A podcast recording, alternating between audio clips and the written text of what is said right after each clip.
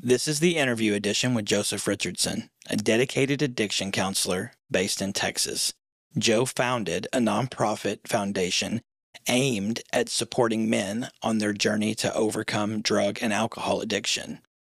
Bringing over a decade of experience in the mental health field, he has been a guiding light for countless individuals. For the past eight years, Joe has also led with distinction as the Director of Residential Services, creating a safe and nurturing environment for those seeking to rebuild their lives. We're delving into Joe's insights, experiences, and the impactful work he continues to do in the realm of addiction recovery. Welcome to Shrink in the Box. How may I take your disorder?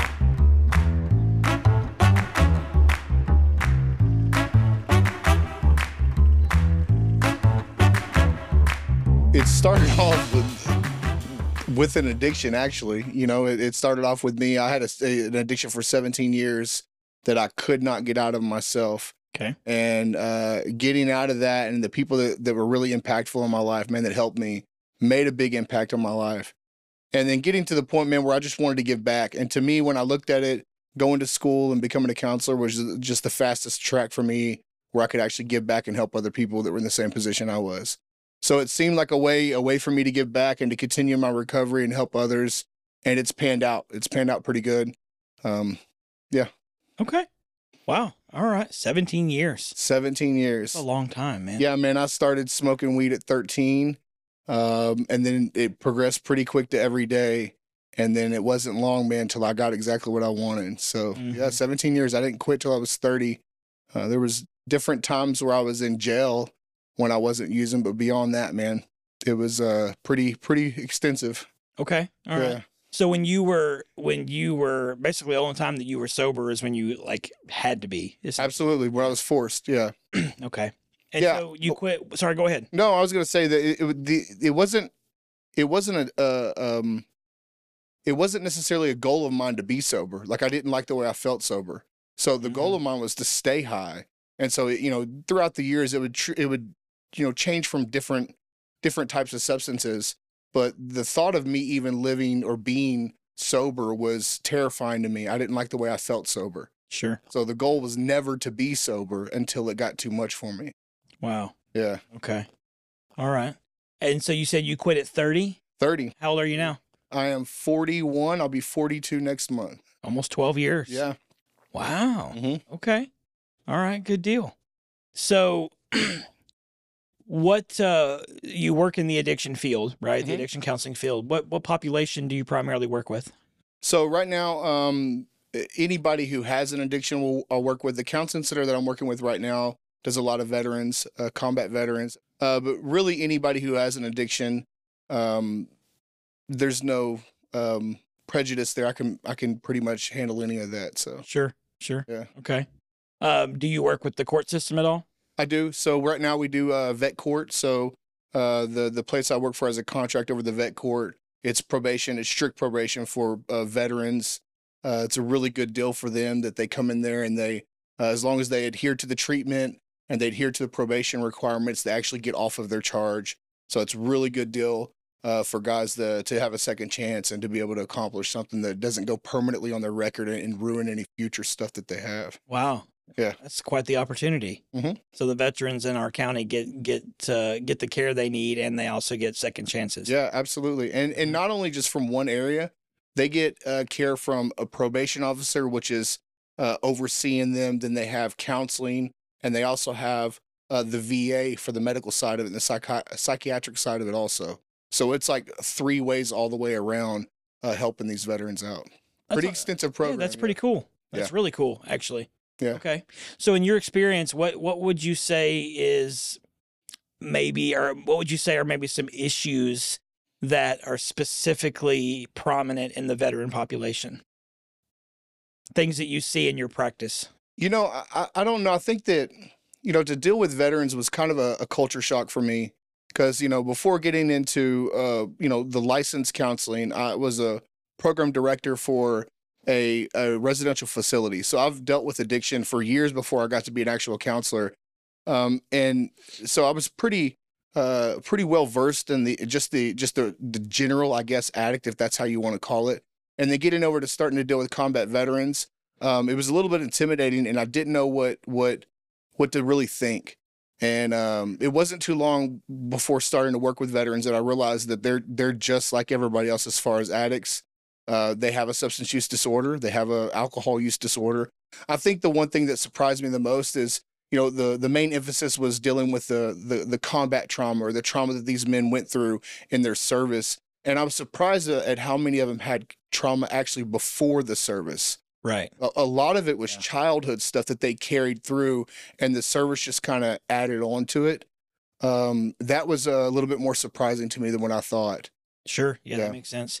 Well, and I think that that's interesting too because it seems like um, you know, because I worked with you for a little while at where Mhm. where you're at now, and and uh, worked with the veterans for like four years, and and it seems like that the military almost attracted uh, a, a certain kind of person, like Yeah. like broken men. You know what I mean? Guys looking for a way out, right? Yep. You come from a home and, and you're not getting what you need there. 18, it's like, what do I want to do?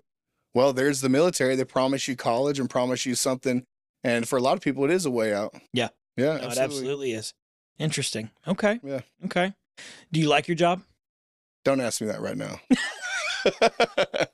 I like helping people. Let me put it that way. I love helping people. Um, I, I don't mind doing it um, the way that I do it right now, but I, I like. Um, I know that sounds kind of bad, but I, I I like helping people, and the counseling is where I'm at right now and how I'm doing it. Um, so I'm I'm okay with it. Okay. Okay. I love helping people. Let me just put it that way, and it, it doesn't matter in what capacity. Right now, it's counseling. So I see. Okay. yeah. So now, when you say right now it's counseling, do you have other passions that you're pursuing as well? Oh yeah, you know, I, I definitely like I said, for the rest of my life, I'm going to be helping people. Um, I've I've already resolved myself to that, and that's something that um, I feel like I can give back. You know, the, there's definitely uh, my addiction wasn't a light one, and so I can, you know, if I sit across from somebody who's down in the dumps and they're really hating themselves and they can't pull their life together, I I know what they're going through, and I can literally say, hey, like I've been there, I know what you're going through, and not only that, I know a way out. And so that's that's been something that I feel like my experience of what I've been through, I want to be able to give back. And so um, my future plans are maybe doing it on a larger scale than just uh, one-on-one individual counseling. Uh, you know, me and my wife have plans on moving to Tennessee and actually open up a residential facility uh, for men that struggle with drug and alcohol addiction.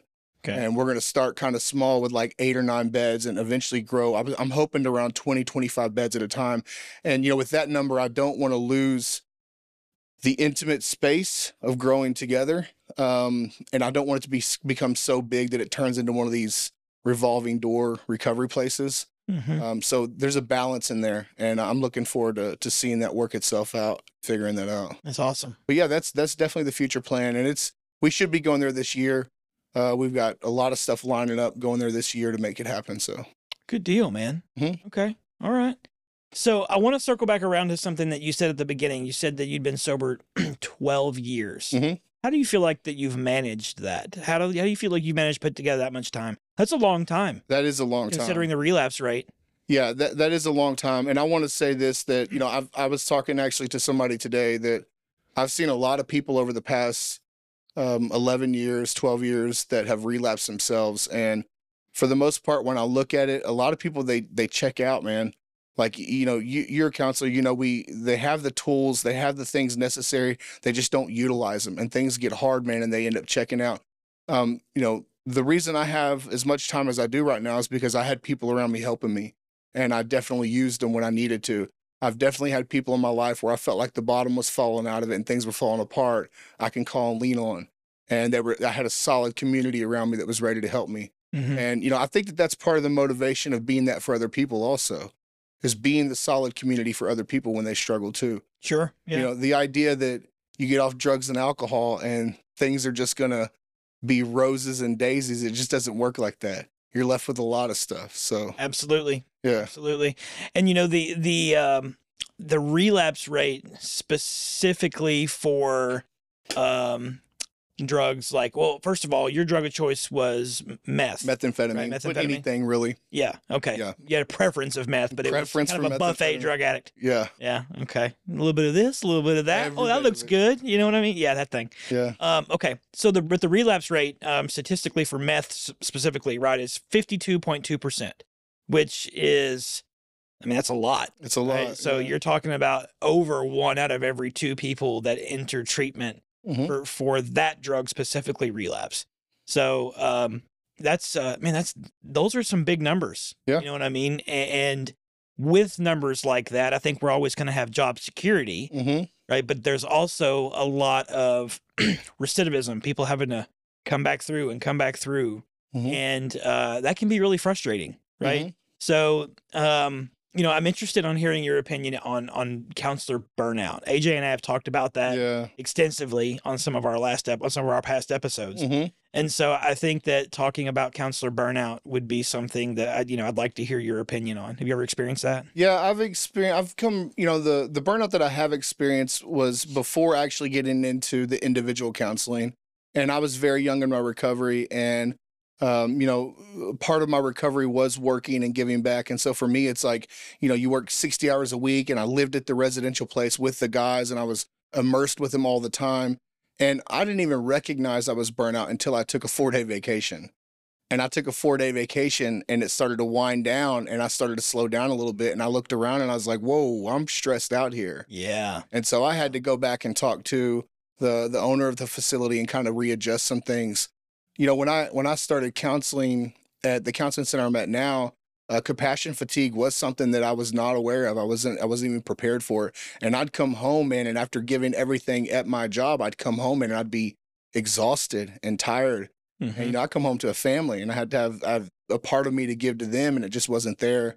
And I had to learn pretty quickly. And to say that I'm perfect at it, I don't know if I'm there, but I had to learn pretty quickly how to prioritize. It, it isn't my work is important and it is important to, to help people that need help.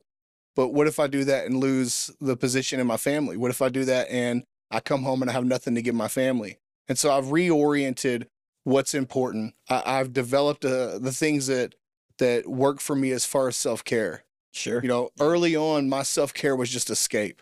Mhm. I'd, I'd come home, man, and I'd watch Facebook reels or TV, or I'd, you know, veg out on the couch. And I'm not really watching anything specific. I'm just getting my brain to just to turn to mush, to quit thinking about stuff. And that was not producing the results that I wanted in my marriage or in my Mhm. family. yeah. So I had to learn how to readjust from that, that there is a difference between escape, which escape is not a bad thing. We need time to escape and we need time to have things that help us um, decompress, but it can't always be escape. No, so I, agree. Yeah, exactly. And finding a way to use stress management techniques. What's bothering me? How is it bothering me? And literally sitting down and organizing these things. Um, I've I've had my wealth my wife help me out a lot in that area. Like we we generally talk about our calendar and what what she's got going on, what I've got going on, and how it's affecting both of us. Right. So definitely a learning process. That you know, experiencing burnout, you'll do it if you do it once, you don't want to do it again. And so trying to guard against it. And it is a real thing. That's why when we go through school, a lot of it is talking about, you know, self-care, self-care, self-care. Yeah. No, I- agree with that, and I, I think that burnout for a lot of therapists, I think it can be different depending on the person, but burnout for a lot of therapists kind of comes and goes. Yeah. You know what I mean? Like I've lost count of how many times I've felt burnt out. It's relatively short periods of time Mhm. that I start to really feel that way. And then I can recognize it, like you said, being aware of it and having priorities in place and things like that, and knowing when things need to shift Yeah. has, helps from prolonging it. But but it's something that uh, I mean, at least in my own experience, I experience. I would say not frequently, but pretty often. You know, several times a year, probably for a few days at a time. I'm like, oh man, yeah. you know what I mean? I became painfully aware that maybe I don't manage my stress as, as good as I thought I did. Ooh, Yeah, I know, right? That's not Ooh, something as a counselor? Yeah. hypocrite. Uh, I'm well. seriously, jo- you I'm no, joking, I, I'm get it. No, seriously, yeah. you look up and you go, "Man, I'm doing all right," and then you know I realize that maybe I'm not handling stress as much as I, I Yeah. as well as I think I am. Yeah. Yeah. But I think that that's the the whole- the point is recognizing it and catching it before it goes too far. Because you if you let burnout get to a point where you're ineffective, then you're not even doing what you're called to do. And then there's a, a bigger conflict there than even the burnout. Sure. What do you think? Do you feel like that the the veteran population and their specific needs contributes to your burnout? Because their suicide is 1.5 times the national Mhm. average. You know what I mean? So I think the last number that I looked at was 22 a day, 23 a Mhm. day, something Mhm. like that. Um, U.S. veterans committing suicide. Uh, I'm gonna get that. I'm gonna get that checked here Yeah. in a second to make sure I got the number right. But because it changes, right? It shifts. Mhm. But that's, I mean, dude, that's a major problem. And I know that in my time when we worked together at the same place, um, we were losing a lot of guys. Yeah, a lot. a lot of guys, you know, and it wasn't just to suicide. I mean, suicide was a big part of it. Mhm. Um, but that's, I mean, in my own experience, like I know how it made me feel, right? But I kind of, obviously, this is about you today. So I kind of want to hear what your thoughts on that are. Do you feel like the veteran population makes burnout more apparent than maybe it would be in other populations, in your opinion? Um, I I don't I don't see the veterans adding to what a regular client would do. Um, like for me, the the only uh, additional thing that I see is exactly what you're talking about the suicide thing. You know, I haven't if I've ever thought of a client, you know, I got by myself and I thought this may be one who takes his own life. Um, it's been a veteran, and you know, seeing uh, one of the things that I wasn't prepared for is the the amount of suicide that's happening among the veterans, and so when that becomes a reality, um, I did have to take that in consideration, and then having the moments where it's like, man, if this if this is to happen, can I sleep with that at night? Did I do the best that I could? And for me, it added a little bit of accountability, but I don't think the veteran population itself added more to any type of burnout. I mean, clients are hard. That's just that's just how they are That's and true. especially with addiction, people lie and they they manipulate and they try to get their own way because Yeah, the the yeah. the disease is that strong, um, and that's part of the part of the the process. And being okay with I'm doing the best that I can with what they're giving me. You know, if they sit in front of you and they paint a picture that everything's hunky dory and it's really not, well, then what do you work with? You have to work with what they give and you have to go with what they yeah, with you have what to they go with they give you. Yeah. And so it's like you can honestly know that they're lying hmm and there's a time and place to confront that, Mhm. right? And, and you have to be careful not to do it too early because then it can it can Break the rapport. Yeah, Yeah. it can break the rapport and, and cause um, a rift in the relationship, right? The therapeutic relationship. So that's that's good. So the the statistics for 2022 um, were that 17 veterans a day were taking their own life. So honestly, it's gotten a little bit better. Mhm. You know what I mean? But I think that that's because there's been a lot more awareness Mhm. around that in the more recent years. Like even the VA, which historically has contributed Yeah. to a lot of veteran suicide. Um, they, I think they're starting to really take this seriously, mostly because they have been so neglectful in the Mhm. past, you know, decades. And so for them to start moving towards trying to do more for veterans and preventing suicide, um, I think is a big step. It's a Yeah. really big step. And I don't think the responsibility falls so much on just the family anymore. You know, you a veteran that comes back from um from being deployed and then just doesn't feel like they fit into with society. You know, it, before it would be just the family problem. The family has to deal with it. And what do they what do they know? They have no idea what to do. And so it becomes above their pay grade. And what I've seen is a lot more of other veterans stepping in. You know, these programs that help with PTSD or these residential programs have actually outreach places that do suicidal awareness. Like they have Right. phone lines dedicated to these veterans that are in crisis that they can actually go in that moment to those things. And because it's not some national hotline, because it is another veteran on the on the other side, people are a little bit more motivated to to reach out and to call. hmm And you know, I, I've seen it even through social media. You know, through social media, a guy will uh, be ready to uh, do something maybe potentially stupid, and he'll post on social media kind of like his farewell thing. And I've seen a lot of people jump into action over that. And so there's a different community around the veteran instead of just the family and the responsibility being on the family. You know, you love somebody so much, you look at that, and you don't even want to have those thoughts th- going through your head. So it's almost not even fair for it just to be the family. And I think there is more stuff in place now than, and like you said, the awareness. Yeah. That that's that's put this stuff in place more now than than ever, really. No, I would agree with that. Yeah. I would agree with that 100%. And, and tell me what are maybe, in your opinion, some of the other challenges with working in the counseling field. AJ and I have talked about this, right? Sure. But, again, I want I want to hear your opinion. So The cal- the challenges in the counseling field. People. I mean, other than people, yeah. because the people are probably the biggest, right? I mean, they're but that's also the point. yeah, I, I think so, so. Yeah, I think for me, it's um, maybe even relapses. Uh, it's building a rapport with somebody and really kind of, you know, I'm I'm optimistic, man, and, and I don't want that to change. I don't want to sit across from somebody and go, well, this guy doesn't have a chance. yeah. If you're jaded, you better get out. Absolutely, man. And Yeah, I I, I truly believe that my clients can get the tools and they can be better in their life. And I've seen it time and time again. And then when you put that type of uh, and we're we're taught to be objective, and for the most part, I, I do a really good I do a really good job at that. But you know, you you draw close to somebody, and then you see them relapse, and that one hurts uh, the same way as it does year one as it does year five Yeah, uh, you you see somebody to to self destruct and like for the life of me, I look at that and I'm like, you don't even have to do that. Like y- you know, you were doing so good, and then here comes this, and um, I think that that's probably the hardest thing, one of the most challenging things about counseling. Okay. Yeah. No, that makes a lot of sense. And, and, and when you talk about relapse being something that's, I noticed that, like, you know, the first main population that I worked with was the Mhm. veterans. Mhm. Um, now I work with the drug court and the DWI court. Different, completely different population, Mm-hmm. same problems Mm-hmm. right? I- I- It's all it's. I wouldn't even say it's like the legal or court system population versus veterans. I would just say that they all fall under the same um- umbrella as a as addiction population, Mm-hmm. and the relapses are always hard. Mhm. And um, you and I have had these conversations in the past about how sometimes that's really hard not to take personal. Mm-hmm.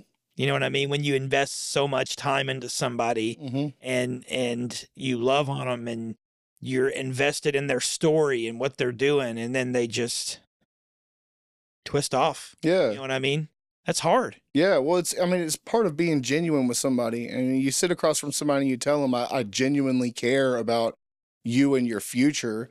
Um, I mean those feelings are real, and and you know we're not robots. We care about our clients, and for them to uh, relapse or even you know do things that they knew that they shouldn't do, and it cause uh, self destructing in their own in their own life. That's that's hard to deal with. It's hard to look at.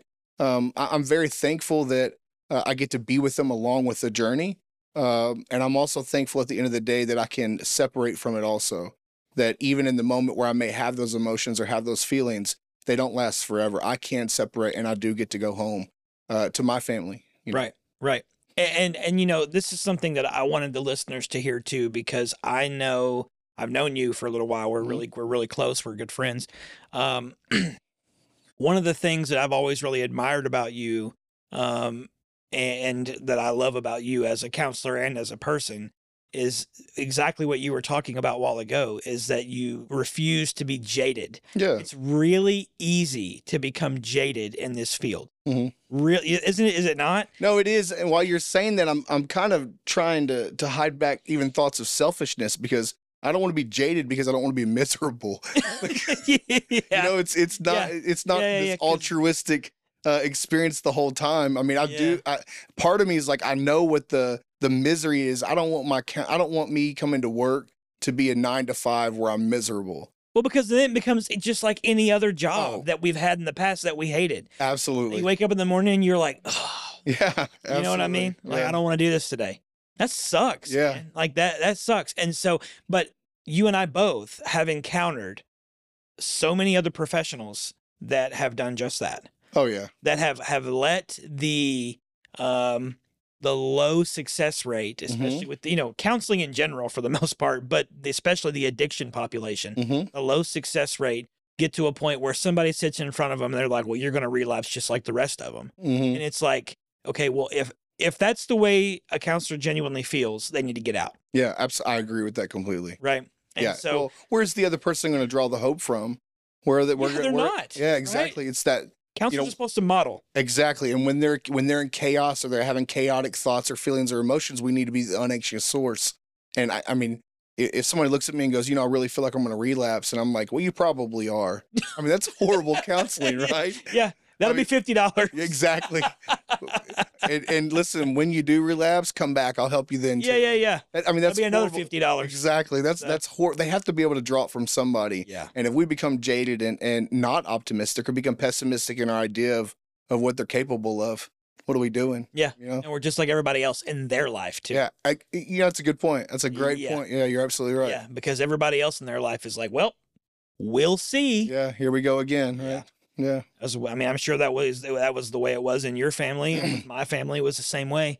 I said I'm sober. They're like, okay, Yeah. well, then we're not going to hold our breath, Jonathan. Yeah. You know what I mean? No, I'm I'm thankful that I like I said earlier that I had people who helped me and, and so into my life. I was I was way above my family's pay grade. I was the first um like true addict in my immediate family.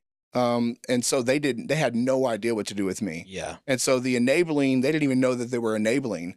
And you know, when I um I remember th- you know Thanksgivings and Christmases, um, you know, you know, people come around and their families reuniting and talking, and it's like, well, what's Joe doing? Well, he's doing the same thing he was last year. Man, I wish he would get it well, and I wish he'd get it right. And it's like, you know, what are you supposed to do with that? You know what I mean? It's like they don't they don't get it. They don't understand. Like in their mind, it's like, uh, you know, and this is a of, part of the problem that I had. It's like their answer for me and what I was going through was just stop. And it's like you don't get I it. hated Yeah. that. It's like Ugh. you think I like what I'm doing. Like I hate waking up and hating myself in the morning. Yeah. Like that's just where I am right now. yeah. And I was way above their pay grade. And so they did they just had no idea what to do with me. I'm with you on that, and, and and I think talking. There's I have a question for you that I want to come back to, but while we're talking about our own personal experiences, Mhm. I kind of want to come into this for a minute.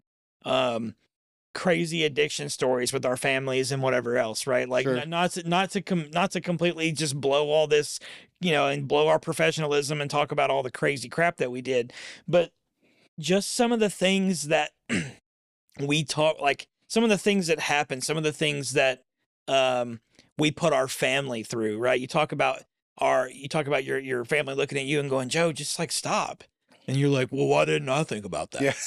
You right, know, exactly. I thought it was so easy, right? Yeah. It was just uh, you know, Never crossed my mind. yeah, you know, and, and I, you know, I remember my dad being beside himself, and, and uh, I would burn people for money Yeah. or jewelry or something. You know, sometimes it'd be people that I knew, and then they'd come knocking on the door, and my dad's coming to the door like, "Where's Jonathan?" And he's like, "Uh, Yeah. trying to protect me. You know what I mean? But like, I look back on that now and I cringe because I'm like, good Lord, man, like, you know, it's really easy to get in that selfish mindset when we're living in addiction. We're like, I'm not hurting anybody else but me. I know Mhm. that. And that's could not be further from the truth. Yeah. You know what I mean? You know, that's my biggest regret. You know, when I look back, I, I didn't, I wasn't aware, nor did I want to be aware of who all I was hurting. Like I still had this underlying thing of, yeah, yeah, yeah, that's bad, but I still have some level of control over it. And after getting sober, I look back and it's like, no, man, I hurt a lot of people. Yep. And that's the part that, if there's any regret, that would be it. You know, the stuff I did is the stuff I did. You know, I wasn't, I was in, I was an addict. I was in my, I wasn't in my right mind. You know, and you know, when I look back, I don't really, you know, I feel bad for the people that I hurt, I hurt in that area. But what I did is what I did. But the people I hurt, that's that's the part that like I don't want to do that moving forward. Yeah. Like moving forward, it's like that I don't want to hurt anybody anymore. hmm So yeah, that's that's definitely one of the regrets from the past. No, I understand that. I do. I, I'm reminded, I don't know why I thought about this specifically, right? Because there's a million stories I could tell, but I'm reminded when you're talking about that of my dad was always disappointed in the decisions that I made. You know what I mean? Like, I'm not mad. I'm just disappointed. I'd rather you hit me in the mouth. If I'm being, I mean, honestly, I'd rather you punch me square in the face yeah, than my dad look me in the face. But he did. But this is this is the point. This was a tipping point for me because I was going around Home Depots all over the, the North Texas, Yeah. like DFW area, and I was walking in with a, a, a box cutters in my pocket, cutting the security tags off of like expensive tools like Milwaukee and Makita saw sawzalls and and you know. Um, you better check the statute of limitations. Oh no, no, I've Okay. I've already been to jail for all that. Okay, okay, good. yes. So I, I'm no shame, right? I mean, well, there is shame, but not now. It is what it is. But um, man, I was walking out with expensive power tools, right? Mhm. Drill sets and impacts and things like that, and uh, I was like, oh man, I'm so slick, right? Oh, Like yeah. people can't catch me, bro. I've been doing this for a minute. Well, I went into a one and I went into a Home Depot. I would go to different Home Depots. I didn't want to be like a frequent flyer walking out with these three hundred dollars saws. And Mhm. so I went to one over way over in West Fort Worth one day, and uh, I did the same thing I always did, right? Because I was taking them and pawning them and getting cash for them. So I did the same thing I always did. I cut the security tag off, walked out the garden center like I normally do, and these two dudes, I mean, were like they were coming from the other entrance Mhm. but they were just booking it, bro, towards me. And I was like, and so I took off right. I didn't get very far, right? Yeah. They tackled me and they put me in zip tie handcuffs. Mhm. And these people were in plain clothes. I'm like, am I getting kidnapped? Like, Yeah, you know what I mean? Like, what's happening? And they were like, we're with Home Depot's loss prevention. And, you know, we've been watching you for like six weeks. And I'm like, what? So why'd you let me get away with it for so long? Yeah. You know what I mean? So anyway, th- they they walked me back. They decided to not press charges on me for all the other crap that I'd stolen from other stores. They just pressed me for that one, but it was enough to put me in jail. And I, I tell that story because every everything up to that point was just like, oh, it ain't no big deal. Mhm. Oh, it ain't no big deal. But I called my dad when I went to jail that time, and I said, I'm in jail. And he just went, when's it going to stop? Mhm. You know what I mean? And, and, and the reality of it is, is, um, that wasn't the first time we'd have a, we'd had a conversation like that, but for some reason it clicked for me in that moment that I am I'm gonna put my dad and I'm gonna put my family right my dad especially in an early grave Mhm. you know what I mean and, and it I for that was the moment where I realized like to the fullest extent that I could realize that I was hurting people that I cared about Yeah. You know what I mean It's a crisis of belief. Yeah, absolutely. Up to that point, man, I was like, I brushed everything off. Not a big deal. Not a big deal. no, They're fine. They'll get over it. Whatever. But that was that moment. Was like, when's it gonna stop, man? Like, I'm so over this. I don't know what to do with you. hmm You know what I mean? He, and so he's like, I love you, but I'm not coming to get you. Like, Yeah. he was like, you're better. You're safer in there. He's, you won't die in there. And, and I was like, whew, man. You know what I mean? Mhm. And so when you think about stuff like that, um, I think that looking back on it, hindsight being twenty twenty, you can you can really pull from that. Like you said, I never want to do that again, hmm ever. And when you when you feel that way to the extent that you and I are talking about feeling that way, our recovery becomes an unwavering like I'm not compromising. Mhm. And I think that that's where people relapse. Would you agree with that? Yeah, I do. Compromising. Yeah, I think that you know, toying with uh, the idea or any kind of indulgence in old fantasies or things that you think that you know you got away with it or you got some control over it. We have no control, and a lot of times you even see people today. They think that they're fooling people. You're not, and you know we just thought we were fooling people. We really weren't. They You know, knew. They knew. I- I've I've lo- I've noticed over the years that when I look at my addiction, man, to me it was a, a relationship uh, with with my drug of choice. And I had a, a client one time that he um, he told me, you know, he'd go home every day, and on the way home he would stop by the liquor store, and he'd go inside and he'd try to drink his bottle in peace. Well, his wife would start nagging at him, and he said, "Man, I just couldn't handle it, so I'd go out there and I'd sit in the truck." And he said, "Joe, what kind of man would rather sit in the truck by himself than be at home with his wife?" And I said, "Well, you weren't in the truck by yourself. You were with your best friend. You, you were with, I mean, you were with a bottle of alcohol. You don't need anything else." And you know, talking to him that day, it started to wrap my mind around the relationship that I had with my, with my drug, with my substance. And you know, it is a relationship, man, and it's there for you when you need it. And you know, when you're down, you know, you, you know, back then it's like, hey, I mean, I'm having an argument with my with my girlfriend, or or my mom got sick, or I'm sick. Okay, well let let's go have some beer. Let's go do this. And it's like we use it for all different kinds of stuff. And so it's been there for a lot of things that we've needed it for, but now it's trying to kill you. Hmm. And I think that that's the part where the, the page turns for me. And it's like, you know, you have been there and I did need you when I went through a lot of stuff. And there was times where, you know, the the drug did what it was supposed to. I was stressed out, I'd want to deal with life and I'd get high and it would go away. And so it had the value, it had the the immediate effect that I wanted it to. But now it's trying to kill me. And I have to look out for that. It's like being around your best friend that has a knife that has a knife behind their back and they're waiting for you to slip. And I have to view my addiction that way. Like when I think back at, you know, the the old saying like my my worst day sober is better than my best day getting high. Bullshit. It's so crazy. Like I had like to think that I I didn't have any good. T- I had some great times. I was I was getting high. Like eh, well, that's, the that's whole allure of it. right? exactly Yeah. right. And, you wouldn't and- miss it if it all sucked. exactly. And and it's like no no those were good times. And like I don't even discount that part of my life. I don't want to lie to myself and act like they weren't there weren't some good times. The problem is is the, the consequences. It's not that the, the you know the effect of the drugs are always going to work. Nobody quits because the drugs quit working. You know, people get sober because the consequences get too much. And when when I view the consequences of my relationship with methamphetamine, it's like, well, this thing made me feel good and it got me um, other people around me and the, the people that I wanted to be, but now this thing's trying to kill me. And I have to watch out for that. And so that's that bit that put a whole different accountability on what my addiction wants to do in my life. It literally wants to take everything from me. And I have to view it that way because that is the truth. There's no moderation. Like when I use, I give everything to this thing and it just doesn't work out for me. Agreed. And I, I love the way that you put that too, right? Because I, I, I would agree with that 100%. Uh, Like, it, when you when you really when we develop addictions and I'll just use myself not everybody right but Sure. w- but when most of us develop addictions it it is it's it's an abusive relate it's like being in a relationship with a sociopathic narcissist It's you know? toxic, man. You know what I mean? I mean, because it's like, oh, I'm there for you when you need me, but also I secretly hope you fail, Mhm. right? I'm waiting for you to slip so I can stick the knife in your back and take everything that you love and care about.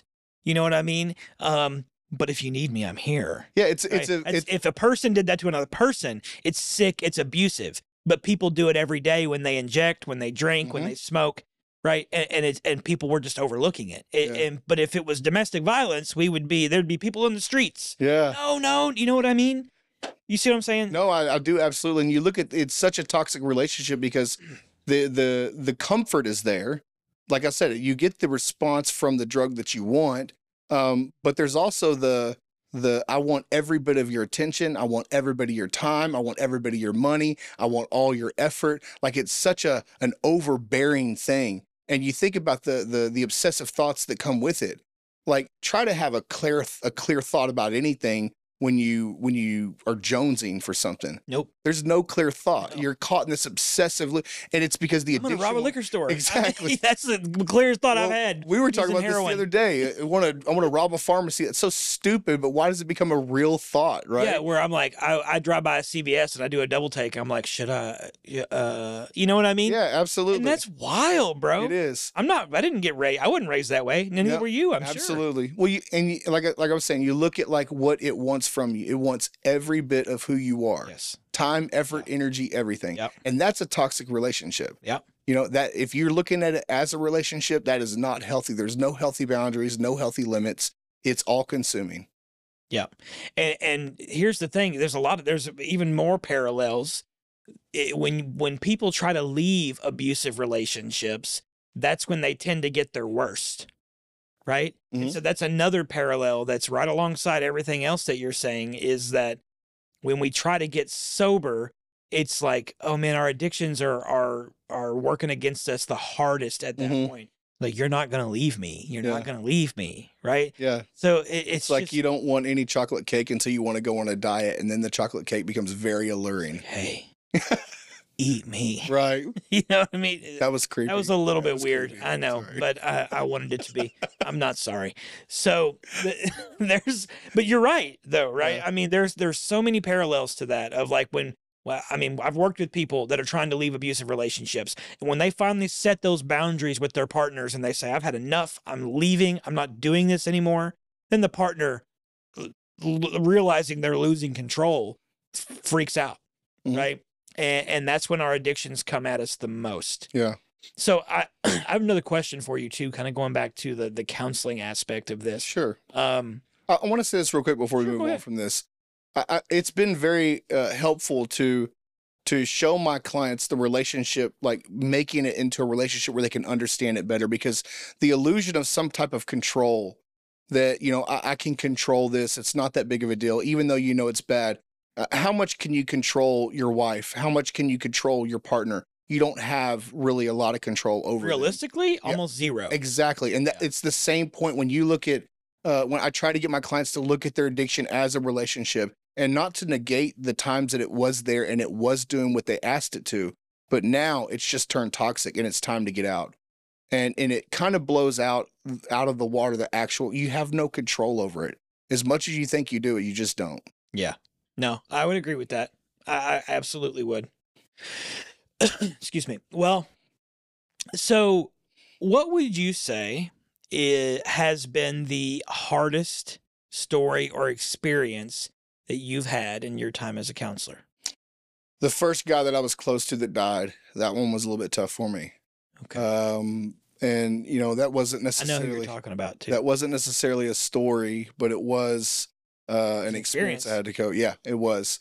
And uh, you know the the having to speak at his funeral wasn't that good. Uh, that wasn't very fun. And uh, knowing that he had a, a young son that was um, wanting his dad back, and the fallout of his addiction, that was a little bit tough. Yeah. yeah, Yeah. because we're left to deal with and what we see, not Mhm. deal necessarily, but we see the aftermath. Well, the finality of it. You know, you have somebody who relapses and it's like, okay, you relapsed and, you know, however long it takes you to get come back. Like there's always hope as long as they're alive. But when they're gone, there's the there's finality to that. And that's uh that's that's not always easy to deal with. that's the point and i agree with that I, that that's the point i think in which the the hurt that we cause others unfortunately they're not there to see it Mhm. right but the hurt that we cause others is the most apparent when things like that happen Yeah. and unfortunately you're there your family is left to pick up their own pieces so to Mhm. speak you're not there to do it Mm-hmm. you know what i mean and, and yeah no I, I can understand that um You The- probably weren't trying to go to the death thing, but that's kind of where I went with Well, no, I, I- I mean, when I asked you what your hardest story was, I kind of assumed that's where we would go with it. Yeah. You know what I mean? Because you and I both, working with veterans and, and the addiction population, have had clients die. Yeah. Um, I've had multiple clients die, and it, it just like you said, the first time was definitely the worst. Um, but I, I try to let, as uncomfortable as that is, and I'm sure you'll probably agree with this. Mhm. I try to let that be something that I do experience. I try Yeah. not to ever, just like, like we were talking about earlier, never get jaded to it, Mm-hmm. right? Where like, well, that just happens in this field. Well, as true as that is, that's that's avoidant. Yeah. You know what I mean? Mhm. Um, and so I think it's important that when counselors lose somebody, they grieve. They have Mhm. to. They Yeah. have to. You know what well, I mean? yeah, and you have a duty for the people that you're also you're you're in charge of their care as well. You know, when you when you look at somebody who's, um, you know, once again the finality of it. That's what makes it so hard. You know, addicts aren't stupid; they just do stupid things sometimes. And you know, when I have a client who's relapsed and they come back into my office, I don't have to beat them up. I don't have to tell them what they did wrong. they they, already know, know. They man. know. They already know, and they've been beating themselves up all the way to the drive to the counseling center. And so I don't need to add to that at all. They're they're doing a good enough job there, right? But at least they're in my office. And at least there's something there that we can move forward to. But Mhm. the finality of of the death part and at the hands of addiction, you know, that's that's the tough part. And like you said earlier, the people you leave behind and things like that, that's that becomes the hardest thing to deal with as a counselor, in my opinion. No, I agree. I agree. Mhm. I've looked at a men, most of the men. Well, I would say all of the men that I've I've worked with and that has died. Um, you know, most of the time I, I've lost a few, a couple, excuse me, a couple while I was working with them. Most of them go on down the road and then they end up passing at some later point. You Mhm. know what I mean? Mhm. But I had somebody that I worked with at the counseling center that you're at now Mhm. for like a year and a half. I think he graduated the program and stayed with me and was continuing to come. And he was just so stubborn and hard headed, you Mhm. know. And I was just like, man, like, you know, I I see what's happening here. I've been there. I've done that.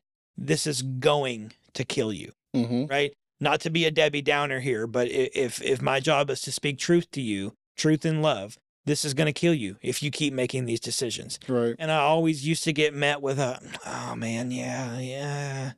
You know, I went to his funeral in October. Mm-hmm. You know what I mean? And it was gut wrenching and heartbreaking because he was doing really well.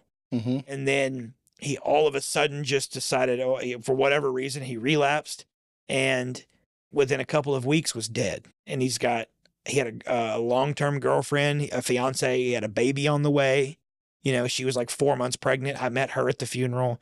His parents were just, I mean, because he was my age, you know, and it was just like, I, I've had a lot of clients die. That's the first funeral that I've been to Yeah. and it was absolutely heartbreaking so so heartbreaking. And those are the things that when you go to school and you go to spend all you know six seven eight years between school and getting your hours hmm they don't talk about that. Yeah.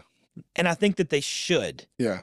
which is why i brought this up and why i wanted to talk about it because this isn't being talked about enough. Counselors are like yeah it happens. We don't want to talk about it. Hmm why?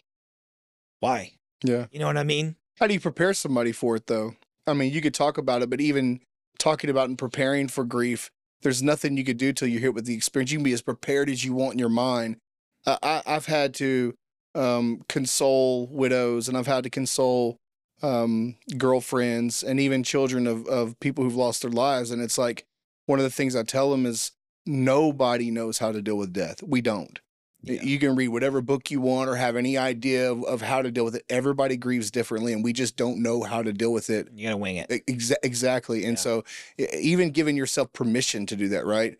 Like, I, I have a, a, a person who's close to me right now that I'm talking to, and she called me the other day just to cry. And she said, I'm tired of people asking me, Am I okay? No, I'm not okay. My husband's gone. And, you know, in order to console her, I mean, I, I told her, like, look, there's no perfect way to do this. If you're not okay, then don't be okay. Find some people to put around you to the best of your ability. Nobody knows how to deal with death. And so you can learn about it in school and you can prepare yourself for it for as much as you as much as you want, but you're never going to know how you react until you're faced with it. oh i agree Yeah. I agree, and, and I and I think that the the the value that I see in talking about it is because you're right. You can never prepare for something Mhm. like that, but in talking about it, you take away some of the the initial like shock, the right? sting, the shock of it. You know what I mean? And Mhm. so it's like it's not a taboo thing. Mm-hmm. So when it happens, I feel more comfortable going to somebody that I trust and, and to, to, that I care about that I can talk to about it. Whereas if I say, well, I know it's a thing that happens to counselors, it's not a matter of if in this field, it's when, When, yeah. you know? And so when it does happen, if I if if I've kind of already undid the stigma in my own mind, I'm a little bit more comfortable with the fact that I can t- at least talk about it. You know what I mean? Mhm. A lot of counselors have clients die and they're back at work, and it- not that they necessarily take off work, but they Sure. that they kind of go on like nothing ever really happened, Mhm. and they don't really discuss it. Mhm. A- And, of course, I know it's not an, an immediate family member or whatever else, but it doesn't mean that it doesn't hurt, and it doesn't mean that we shouldn't be talking about it. Yeah. Well, I think even the like I said earlier, the people that don't that we don't know how to deal with death makes it taboo that we don't talk about it, and even even creating some kind of ritual, even for uh, for counselors or, or even school learning about it, creating some type of ritual where you do reach out to other people and you do talk about it. This is something that we deal with. Who do you have in your corner that you could talk with about it and process this thing? A lot of counselors have counselors, and that's part of it also, right? Exactly. That's part of it also Yeah. is to make sure that not only are we helping people with their work, but we're putting our work in as well. Yeah. Well, it's hypocritical, honestly, not to. Mm-hmm. You know what I mean? Well, I don't have a counselor, so thank you for that. yeah. Well, you're a Appreciate you're a hypocrite, dog. Thank you. Yeah absolutely. I'm your counselor. You- There- you thank know, you. You know that. I, I definitely have ways of of getting out. Um, I just don't go to formal counseling. No, I don't. I don't blame. No, I get it. No, well, you Um, called me a hypocrite on. I'm giving. Well, I'm giving you a hard time. Thank you. Yeah. Yeah. I know you're not. You're not a hypocrite. Let me ask you a question. Uh oh. What what makes counseling enjoyable for you? You know, it's kind of a dichotomy because the thing that is the hardest about it and the thing that I enjoy most about it are the same. Yeah. Is the people. Yeah. You know, you know what I mean? it? It's weird eh, because I, I think that there's a, um, like obviously you get into this field because you want to help people. Mm-hmm. right? And you want to love on people and you want to take the experience, the the thing that that was put in your life that was meant to destroy you and and and wasn't successful, right? You're able to take that and do something good with it. Um And that's a beautiful thing. Mm-hmm. And I love that I get to love on people for a living, even though it doesn't really pay that much. Mm-hmm. Yeah. You know what I mean? I love that I get to do it. I'm happy. I'm sober. I'm all of the things that I really wanted in life, even though I never saw myself going down this path. mm-hmm. But at the same exact time, it's also, people are also really difficult, Mm-hmm. you know, because when, we're, when you're working with the addict population, especially, there's no boundaries or very poor boundaries, you know. Um, there is a sense of dependence that can show up in a lot of our clients Uh, almost every time. almost every time Yeah. because we're modeling healthy relationships for a lot of them for the very first time. They don't even know really what a healthy relationship looks like. They're like, "Oh, I got a boyfriend or I got a girlfriend and I love him or I love her." And they're like, "Okay." I'm like, "How's y'all's relationship?" "Oh, well, he's hit me a couple of times, but I, I mean, I know we're laughing. we're laughing. No, it's true. It's true. but true. it's true. You know what I mean? And you're like, "Oh, okay. So it's not healthy at all." And they're like, "Well, I wouldn't wouldn't say that." And you're like, "Oh, okay. So tell me how hitting is healthy." Yeah. you know, and then they get stumped, and then we're back at square one because now they feel attacked. And I mean, it's just it's it's it can it can go downhill really quick. Yeah. And so, without going down a rabbit hole, the people are the best and the hardest part of this job. Yeah. For sure. I would agree with that. Mm-hmm. Mm-hmm. You know, I've I've uh I heard somebody recently when we were talking about relationships, and I'm I'm torn between uh, uh an addict's ability to lie to themselves and then just not having a vision of what a good relationship looks like. And I, I listened to this guy in one of my groups, and he's, you know, yeah, my girl's a good girl and she loves me, and man, she's the only, and it's a jail group, so she's the only one there for me, and she answers the phone call. Um, and then come to find out she does meth, and he thinks she's cheating on her.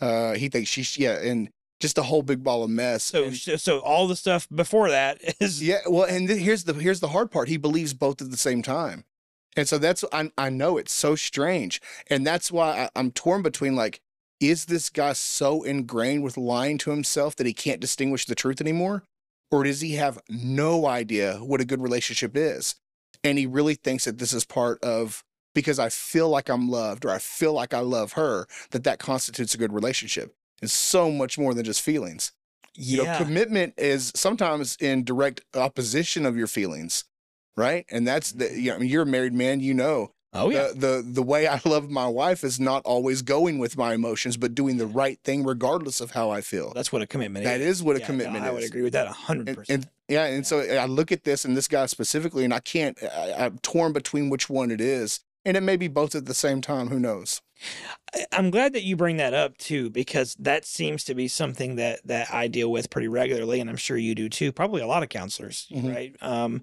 but people uh, in the in the and I can't speak for every other population because I don't work with regular like people that are outside the addiction population very much, but the addiction population especially they operate based off how they feel yeah right? That's the whole, really, the whole disease of addiction as, as a whole, right? Is Mhm. that I'm reacting to my the world around me, and I'm making poor choices as a result of the reaction versus responding, which there's a Mhm. big difference. You know what I mean? So the the the they they act off of pure emotion. They love out of their emotion. They hate out of their all their emotions. And, and what I mean by that is, however they feel, that's how they behave. Well, and I also think it goes to the, the atrophy of the frontal lobe, right? That because of the addiction, the pleasure pathway, the frontal lobe is where your judgment and your decision making ability is. And people become very instinctual and impulsive because that part of their brain is not functioning the right way. And so you're right, they become impassioned over everything. Everything's impassioned. And uh, I, th- I think it has a lot to do with that as well. But you're right, the the the reaction and the impulsivity. You know, when I when I got sober, I recognized it was it was kind of odd. Um, I was in a residential place, and I looked up one day and I thought, I would have punched that guy two months ago, and I don't want to punch him right now. And you know, I, it was a good marker for me to look to look and go, man, I'm I'm really changing here, and really my brain's getting healthy. You know, I'm actually Yeah. starting to use my decision making. I'm actually starting Holy to crap. use my good judgment. Yeah, exactly. yeah. Who knew? You take the drugs out and your brain wants to fix itself. It like works. it wants to get healthy. yeah, right? Yeah, yeah, Yeah. yeah. No, I I agree with that. And, and man, there there's uh there's so many different things. There's so many different routes we could go down. You know, like a lot of the people that are have addictions to have addictions as a result of trauma, hmm right? And PTSD, Mhm. and you know, working with combat vets, um, you and I both have worked. Most of the people we work with have PTSD, and the PTSD does something to the brain as well, right? The amygdala, which is the um, fear-based emotions, your fight, flight, or freeze, uh, you know, response. That's the part of the brain that controls that. And the amygdala in people with PTSD and with trauma in their lives, the amygdala is always in the on position. Mhm. And that goes against the very that goes against the laws of nature for how the brain's supposed to operate Absolutely. right? So when when somebody's brain, when the amygdala is always on in a, in a traumatized brain, then we are essentially living moment to moment like our life is at stake, hmm whether we realize it or not. And so a lot of people use drugs and they're like, why is my life spiraling out of control? Why am I making these poor choices? Because whether they realize it or not, the subconscious part of their brain is making choices based off of life or death hmm and it, and it doesn't have to be right. I can walk into Walmart and it be too crowded, and if I'm traumatized and I have PTSD, it'd be really really easy for me to be like, oh well, if I don't get out of here, I'm gonna die, right? And then all those emotional and, and bodily physical reactions that take place as a result of that. hmm Um, no wonder people are getting high, bro, because it takes that away instantaneously. Yeah, and I think a lot of times the drugs are blamed blamed for that. And truth be known, if they weren't even using drugs, they would still have that response. Yes. A lot of times it's because of the trauma that they use the drugs, right? If you're in this constant fight or flight or freeze, I, look at that and it's like, why wouldn't you use something to get out of that? Self medication. And people see somebody who's using drugs and they automatically, well, their life's in chaos because they're using drugs. No. Well, you don't necessarily know that. Their life, if you got them off of drugs, their life could still be in chaos. Like a drugs are a symptom of something else going on. And so i it's not one or the other. I mean, it, it, that could be the case, but a trauma has a lot to do with that also. Agreed. Yeah. the drugs can can contribute to the chaos for sure. Yes. Right? Because I mean, you and I both know living that lifestyle Mm-hmm. is chaotic. Mm-hmm. By in every every frame of the word, it's chaotic. Mhm. Right. But at the same That's the time, part I loved about it. yeah, I know, right? yes, it was It's insane. come hell or high water, and that's that's another thing that I talk to I talk to my clients about, right? And I'm sure that you'll you'll agree with this is that getting high and living that lifestyle of addiction, if if it's nothing else, it's exciting Yeah. right? It's never dull, never boring. Mhm. It's also the path of least resistance because of that, Mhm. right? Where where like, how do I want to put this? We, some people would rather be living in their chaos, living like that, with their life falling to pieces day after day after day, because it's familiar and it's not boring, Yeah. I can control that part, right? even though I know it's chaos, I still there's no hidden surprises. I, you, you know, I, and I may have to be fact checked on this, but there was an experiment in the 50s where um, they put a rat in a box and they electrified the bottom of the box, Mhm. and so this this rat is constantly getting these jolts of electricity. And so they set this box down and they lifted the lid, and you think that rat would jump out of there and get out of that box. But what it would do is it would it would venture out, and anything that it ran into that scared it, it would run straight back into the box. Well, you're getting electrocuted in the box. Yeah, but at least I know it's safe in here. That's scary. And when you look at that uh, according to addiction, I hear this a lot, right? I'm just waiting for the other shoe to drop.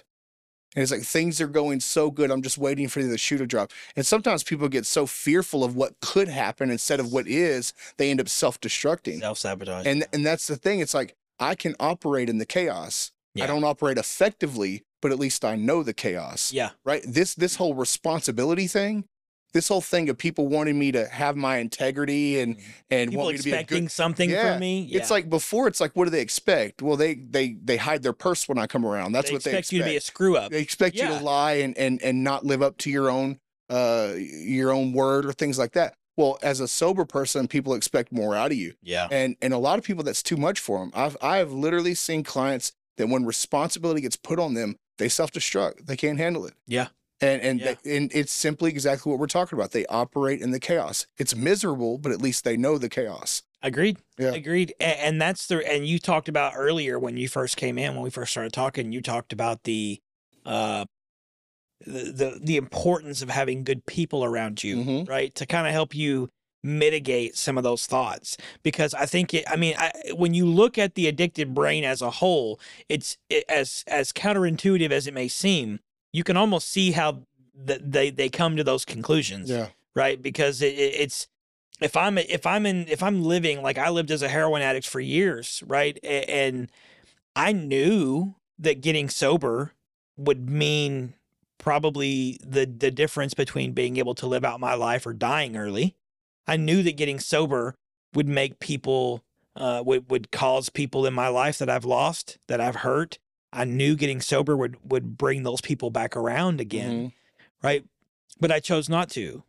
Why? Well, because as as obviously crushed and just devastated and destroyed as I was, I couldn't really what was even scarier than that because you're like you again, you're comfortable with it. What was even scarier than that was trying to come out of that that Mhm. box, just like you're talking about with the rat, trying to come out of that box. And now I have no idea what living sober looks Yeah. like. So it's the fear of the unknown. Mhm. I don't know. I I know we, being sober would be better for me, but I don't know what that looks like, and that's enough for me to go. Nope, I'm going to stay right here. Yeah, that's the weird part. That's it's scary and exciting at the same time. And I want to say this. You know, I I mentioned earlier that when I got sober, I had a lot of people around me that helped me and that were good in my life. I didn't even appreciate those people till years later. You know, the people that were around me, I really didn't like anybody when I got sober. I had an 11 year old girl that was my daughter. That's the only person I really cared about walking the face of this earth. I, I mean, I hated myself. I hated everybody else. And so when I went into residential to get sober, I was forced to be around people. Yeah. And, you know, I didn't even appreciate their role in my life. In my mind, it's like, I can't trust anybody. I'm not going to trust anybody. I need to figure this out on my own. And it literally wasn't until years later that I looked back and, and I saw how it wouldn't have lined up the way it did if those people weren't in my life. And this new appreciation for social support and community and and not even people telling me what to do, but people just being there. You know, I learned so much from other broken men in the house with me that they don't even know they were teaching me. Mm-hmm. As we just lived together and operated together, I learned from the people that were around me. And, you know, I look back now and I can actually appreciate it. But if you'd have talked to Joe with four months sober, I'd have told you I hate these people. I can't stand them. You know, it's just um, it's me trying to figure this out, trying to get you know back home to my daughter or whatever have you. But you know, growing and being able to appreciate uh, how much we need fellowship and how much we need community and how much we need each other, I can look back and have way more appreciation now than what I did going through it. Wow. And and I hope that for for all of our clients that, that they can get to a place where they do look back and appreciate it. Yeah. Because I think that if you can't appreciate it, if you can't get to a place where you can appreciate uh, the people that sowed into your life and that were around you that helped you, uh, you're going to miss out. You're going to miss out. And it's just you doing it on your own. Yeah. And then really, it kind of cheapens it. It cheapens the whole part. It cheapens the whole thing. Mhm. Yeah, no, I agree with that. And, and you know, speaking of connectivity and how imperative that is Mhm. in addiction recovery, um, and I might need to not be fact checked on this, but the Professor Alexander and the Rat Park experiment. I don't know what college, what what college he was at, but it's the Rat Park experiment. Um, and he's going to pull that up for me here, but. Professor, this was I think this was this has been a while back, but um, they did this experiment called Rat Park, and I think that you and I have talked about Mhm. this, right? But the Rat Park experiment was essentially we're going to put rats, and the reason that, by the way, for the listeners who don't know this, the reason that um, a lot of psych researchers use rats is because they're very social creatures, Mhm. and we're actually a lot more similar to them. Well, biologically, yeah. also, yeah, yeah. biologically and socially, a Mhm. lot more similar to them than people may first Some people meets mentally. the eyes. Yeah, yeah, right. So yeah, but we so rats are very similar to us biologically and socially, Mhm. right? And so and they're very smart. And so they would put these rats in cages by themselves. And they would have, you know, little water beakers for like hamsters and stuff. Mhm. They would have uh one beaker on one side of the cage that was water, just straight water. The other one was a water and morphine or a water and cocaine mixture. Didn't really matter what the drug was, right? One was it morphine? Yeah. Okay. All right. It was water and morphine. So you got a water morphine mixture and then regular water here. Right. So when these they would do this over and over again, they would do it with these different rats. And every time that they put the rat in the in the the cage by itself, what would happen? Well, they continue to take the morphine. They would use the morphine water and they, Exclusively. they almost exclusively, and they would use it in they would use it all the time, Mhm. incessantly, and they would almost all very quickly overdose and die. These rats would, And they repeated this over and over again, putting these rats in there.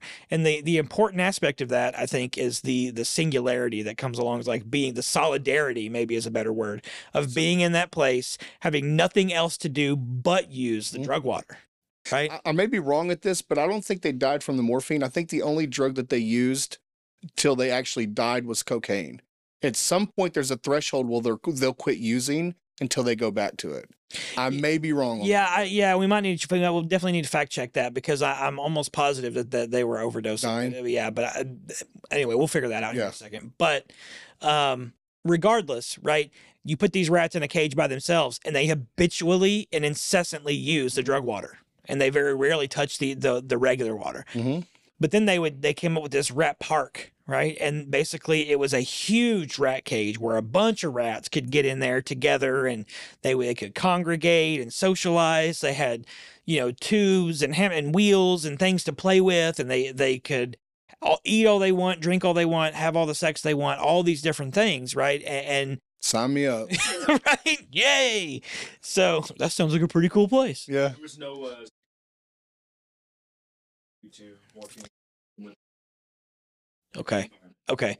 So, so there, I, I initially heard of this story. I, I see. I, I never looked it up like that. Did you find out where he was from, by the way? What, what Professor Alexander? Uh, Bruce Alexander in the 1970s. Yeah. Um, what do you mean? Where, where's it Like from? what college? Oh, Simon Fraser University in British Columbia, Canada. Okay. Yeah. So he's a Canadian Canadian professor.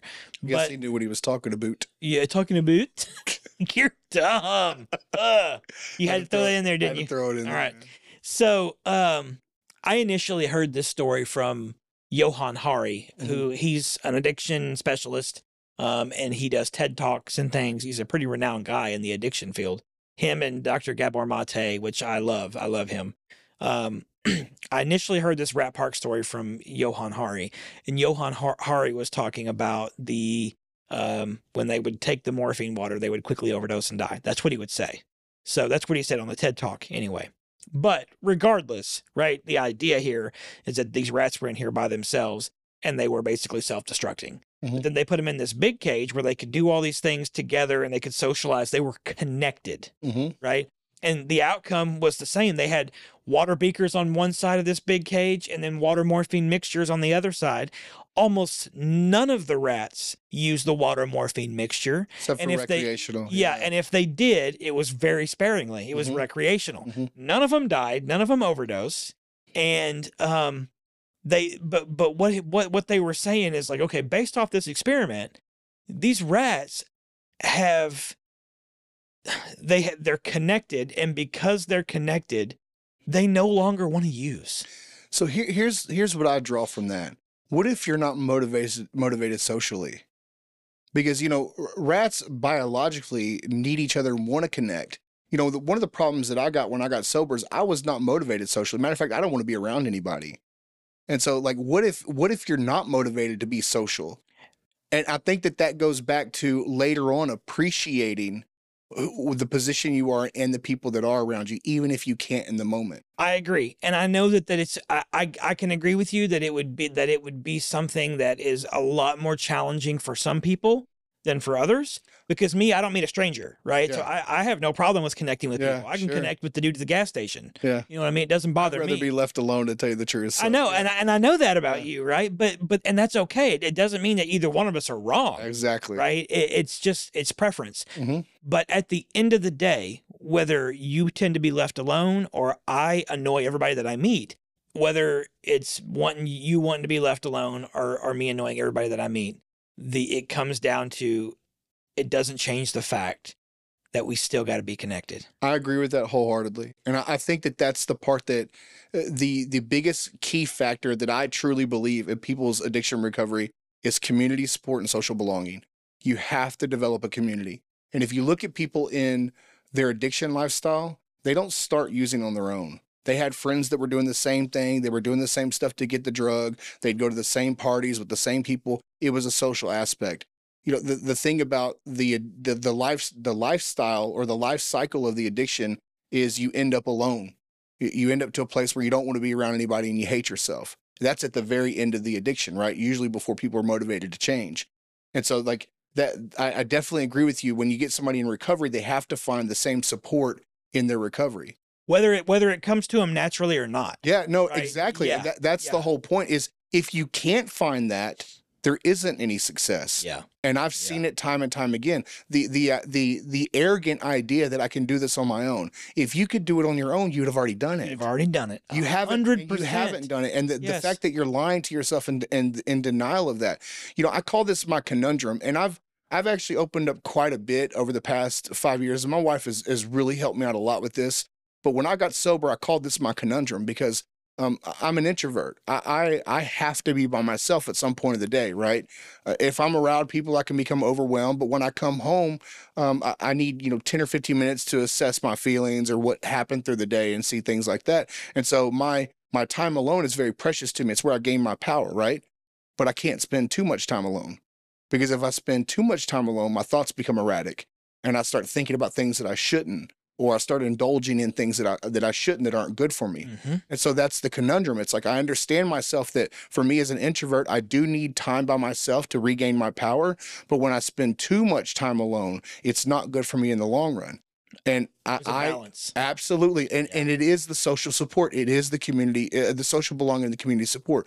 We need each other. Yeah. You know, I, I- it's I, I don't see anybody successful in the recovery that does it on their own. It just doesn't happen. They have some sense of connectivity to either the immediate family or some type of group, NA, AA, church, um, race car driving, mountain, whatever it is. There has to be some social belonging or community support develop.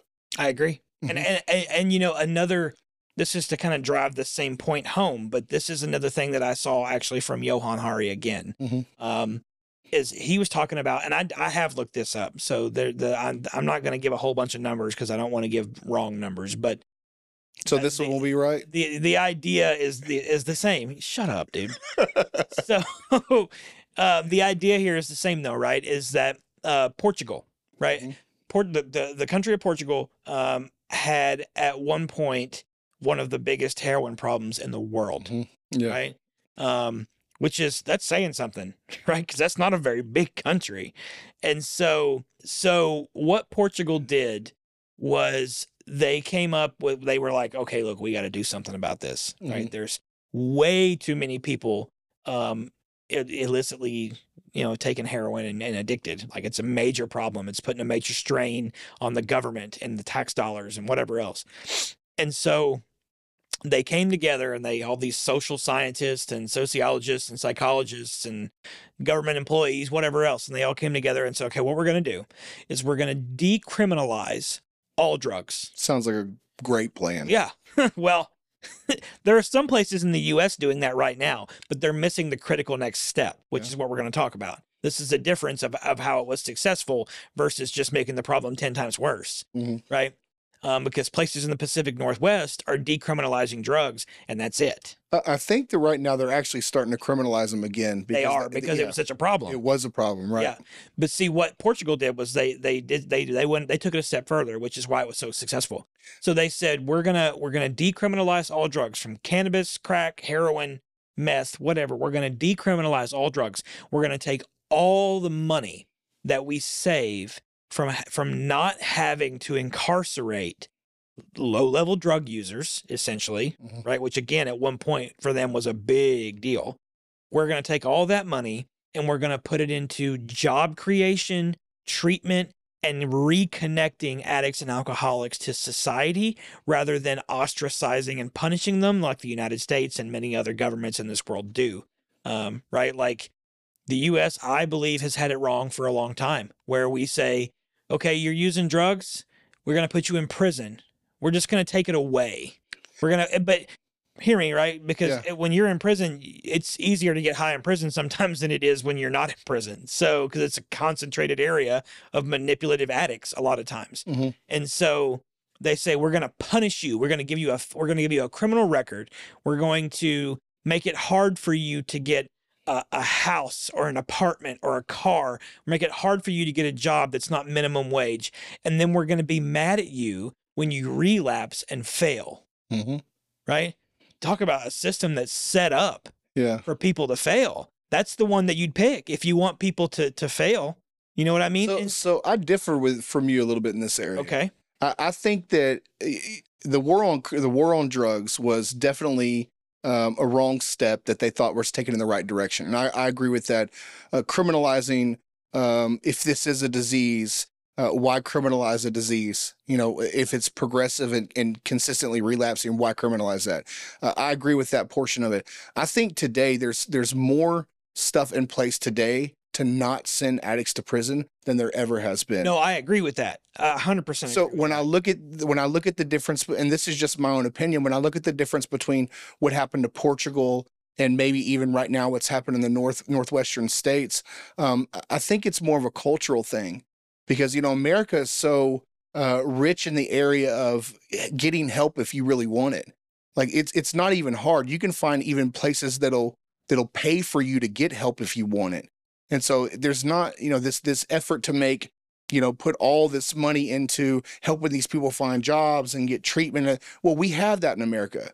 I, I think that there's probably a little bit more of a, like we're talking about connectivity, a little bit more connected culture in Port- Portugal than what you deal with the the me me me selfie culture that we have in America. And I think that, in just my opinion, I think that a lot of that has to do with the culture that it does anything. If you take what ha- what worked in Portugal, Portugal, and you drop it in America, I don't know if we we are in the mindset psychologically as a culture to even make that successful. Yes, and I think even going beyond that, logistically, it Mhm. probably wouldn't work because Portugal is uh, exponentially smaller than the Yeah. United States, right? So the money it would it just wouldn't be there. Mhm. But, uh, well, and to finish my story on Portugal, sir. what what what what they did was they took all this money and they said, okay, we're going to stop criminalizing this. We're going to take all this money. We're going to pour it into job creation, treatment, um, you know, reconnecting people to society, all that stuff.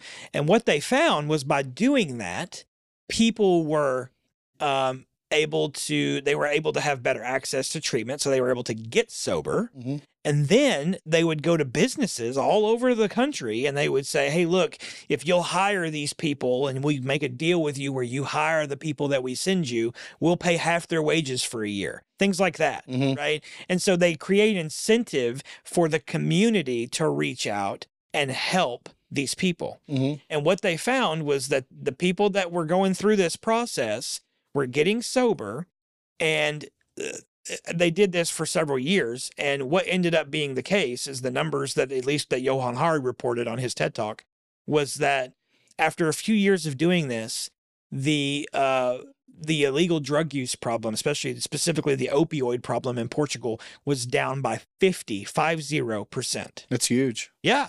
Right. Yeah. And so the United States historically has criminalized addiction, right? And the disease of addiction, if you may. And, and I don't necessarily agree with that. I do understand what, what you're saying that right now there is kind of an influx for mental health. Um, as a whole in our country, where they're starting to realize the importance that the brain's one of the most vital organs of all. Before I, I believe, uh, just from my own experience, before you go to prison for a basic uh, low amount of dope, you've already been through probation and treatment and four or five different chances before you're sent to prison. People who today, I believe, are sent on to prison on dope charges are intent to sell or trafficking or things of that nature. Yeah. Now, this wasn't the case in the 90s or even the early 2000s. No. If you got caught even with a little bit of dope, you're going to prison for two years. no, I agree. And I think today, if you're in prison for a two year sentence on a low amount of, let's just say, methamphetamine, then you've already blown through your chances to get there. And I, I that's just kind of what I see from now. No, I don't. I don't disagree. I mean, I work in the court system every day. You Mhm. work with court system, right? So Mhm. I, I, I would agree with that. I, I think the thing that it boils, in my opinion, right? I know we're kind of debating on this now at Sure. this point, but my opinion here is that it all boils down to money. Okay, because I believe that the that the United States as a whole and all of the states here in the union would be dedicating more money to mental health if they could. They don't value it. Yeah, but they don't, right? But and it, and that's really what it comes down to. Is it comes down to not valuing it, or it comes down to, um, you know. Now again, I think that we're in a place where today that's a lot more accessible than it ever has been before. Mhm. But we still have a long way a long way to go, and it, and it comes down to money because because we as a society, as a culture, like you were talking about, don't value mental health Mhm. quite as much as we should. Mhm. Um, we we we end up being underfunded in the mental health area. Texas is especially bad about that. It's one of the, the it's uh, I think I want to say it's number 48 uh, out of the 50 states for mental health funding.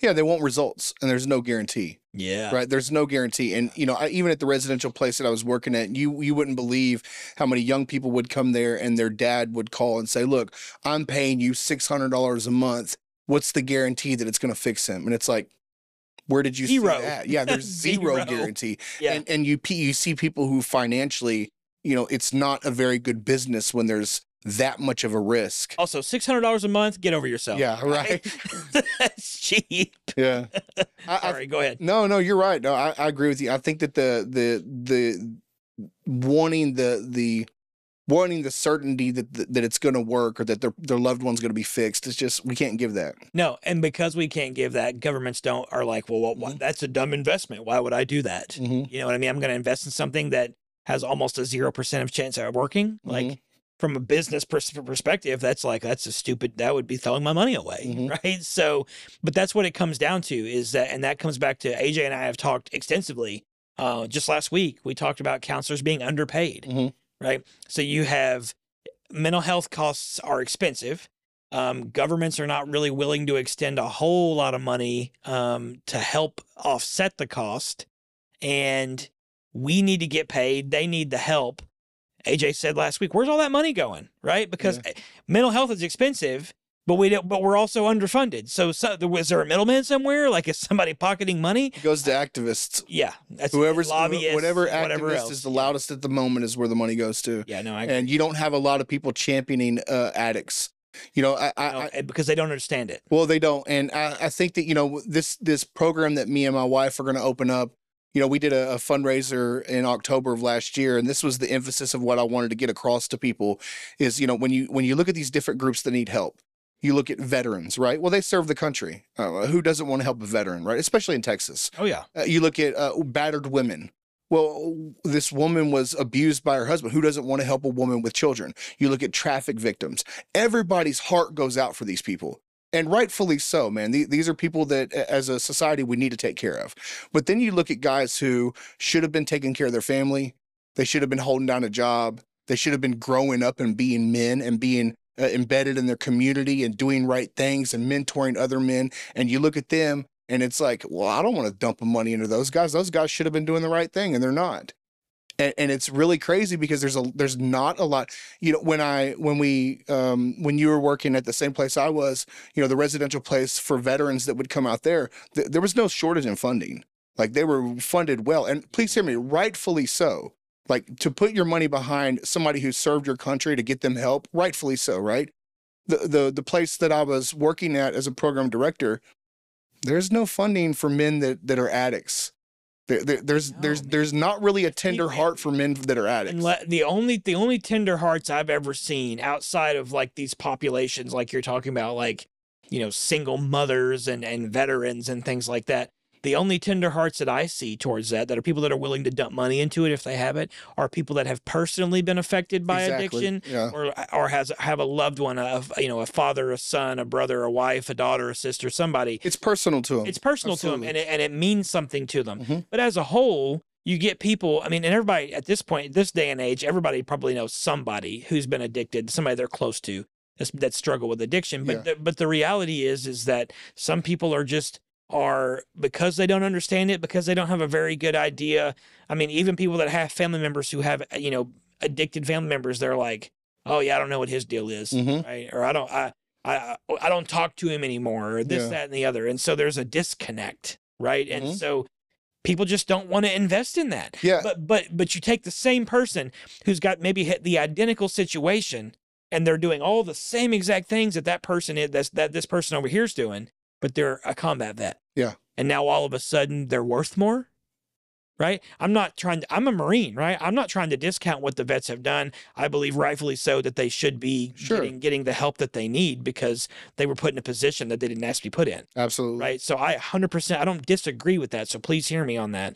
But at the same time, what make I mean, yes, this veteran sacrificed this, but that they're both human beings, Mhm. right? And they both deserve the same exact amount of care, concern, love, and support. Mhm. I, I believe that. you know that's that's why I want to invest in that. You know, Yeah, I, I think yeah. that earlier saying that these are men that that should have been taking care of their families and should have been involved in their community and should have been doing the right thing. Well, what happens when you restore that? Right? What what happens when they get rid of the addiction or they actually get help and their their life comes back together? Well, then you got a restored husband and a restored father and a restored member of the community. And and that's you know that my heart and it's the same thing we talked about earlier. Why is it why is it my heart toward this? Well, because it's personal to me. Hmm. Like I, I know how much I uh, threw away my family before, and I know the the most valuable thing I have right now is my family. And so it's like if we can restore other people to the same thing, if men can be called to be great, if men can can be called to be great men instead of um I mean weak and lazy and um, things that people are today, Mhm. right? If they can call to be great and really step into the responsibility that they should, things would change. And, and that's part of the reason why I think that it, it's it's important to call people who are in that position to be better and be greater, and then and then to give them the model that they can do it, that it's not all a loss. Yeah. I hope that makes sense. No, it does. Yeah. It do, it does make sense to me. It does. So I kind of want to I want to move into talking about like what we had talked about before we started recording about the the uh, disease model of the brain versus the disease the the, the, the, disease model of, of spirituality, right? And, Mhm. and kind of um not how spirituality is a disease, but you know what I mean. it's but- a contagious infection. Yeah. Oh my gosh. Yeah, this is so bad.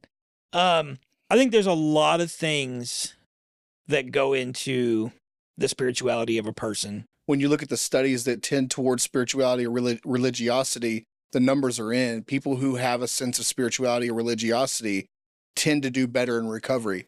Um, you know, when I when I talk to my clients who push up push back against man the concept of God or a higher power, you know, what are the things that have to be in place? Well, um, first of all, he has to be benevolent. He has to be good. Um, he has to want better for you, and he has to be able to handle certain things. You know, spirituality has been the basis of my recovery. And part of the reason is because it deals with my sense of shame and my, my sense of, of, of my own morality, right? You know, when I would wake up in the morning, um, you know, I, I lived my life as an atheist. I was an atheist uh, until I had a, a, definite moment in my life where God revealed who he was and it changed my whole, my whole perspective on life and everything. And so living as an atheist, there's nothing bigger than me. Like it, it- this is all I have. This is what I'm stuck with. And so spirituality, the, the ninth, It's hopeless, really. it's very hopeless. Yeah. And even even the concept of thinking about death and the the finality of death and that that why do I feel like there's something more than that? Even when I think of death, it's like I picture myself alive in utter blackness and, and abyss. And okay, well that doesn't even make sense because but there's something uh, in, eternal inside of me that I just I can't I can't be okay with the finality of death. And you know, I, I didn't run uh, I didn't run to God out of fear. Matter of fact, I didn't want anything to do with him. He wanted something to do with me. And so, you know, one night God revealed himself to me in a way that, that is unmistakable, that I, uh, I can't deny. Uh, it, it changed my whole mindset, uh, my whole belief system, my whole worldview. And I can't think like an atheist anymore. I know that God's real. And so that's been the basis of my recovery. Now, now why specifically? Because I don't want to just throw stuff in the air. I want to be very specific on why. Um, first and foremost is because I hate I hated myself. I hated myself. I hated who I'd become. I had such a heavy sense of shame uh, of what I had done. You know, when you look at somebody who's who's faced addiction for a long term, um, they're when they start using drugs, they don't hate themselves. You know, when they start using drugs, they have a, a, an ability to manage their life. This this illusion that they can manage the drug use, that they can have fun, whatever have you. Well, that doesn't happen to somebody at the end of their addiction. And so if you would have come back to me at, at let's just say 18 and said, you know, Joe, you're you're a no good drug addict and you're a piece of crap. Uh, 18 year old Joe would have said, Who are you? I'm I'm just a kid. I'm having fun, man. Can't you see how much fun I'm having? Right? Well, fast forward to me at 30, at the end of my addiction, when I couldn't even pull anything together. And if you if you were to look at me and say, Joe, you're a piece of crap drug addict and you're no good, like I know. uh, yeah, yeah, I get it. I am. and I look back at the evidence. This isn't the way I feel. I look back at my life and I see the evidence. And from from the point of somebody who who manages their manages their life and everything is going well for them, or that they have the illusion of managing, to the person who can't pull anything together, there are definite markers in between there where somebody will do something they said they would never do. Yeah. And those markers devalue a person and the shame sets in deeper. And the violation of your own morality, well, guess who has to live with that? You do. And so it's like, you, you know, understanding that I said I would never do this before. Well, there comes a day where I did it. And now what do I have to think about myself? Because 16 year old Joe that's just smoking weed, if if I'd have went to him and said, "Hey man, you're going to do cocaine one day," no, I'm not. A, I'm not a loser. I'm not a crackhead. Well, what happens when I do cocaine? Well, that's the thoughts that I think about myself. I'm a loser now. And so eh, these moments in your life where you do things that you said you would never do, that's the the the deepening of devaluing and the deepening of shame. Now, how does how does spirituality deal with that? Well, how do I deal with that? How do I deal with my own sense of shame or my own sense of, of understanding of who I am? And and for me, the, the you know, uh, God God being real didn't fix everything for me. Um, I, I, didn't want God to be real. I, I didn't want to have a personal relationship with God. I actually would rather just kind of read the Bible and figure it out, and then just kind of do it on my own but it doesn't happen that way, right? It didn't work like that. It doesn't work like that at all. And so, uh, what what God has shown me over the years is that um, He can deal with my shame, right? The thoughts I have about myself are evidence based. I look back and I see the stuff that I've done, and I look back at there, and it's hard not to think negative thoughts about what I've done and who I am.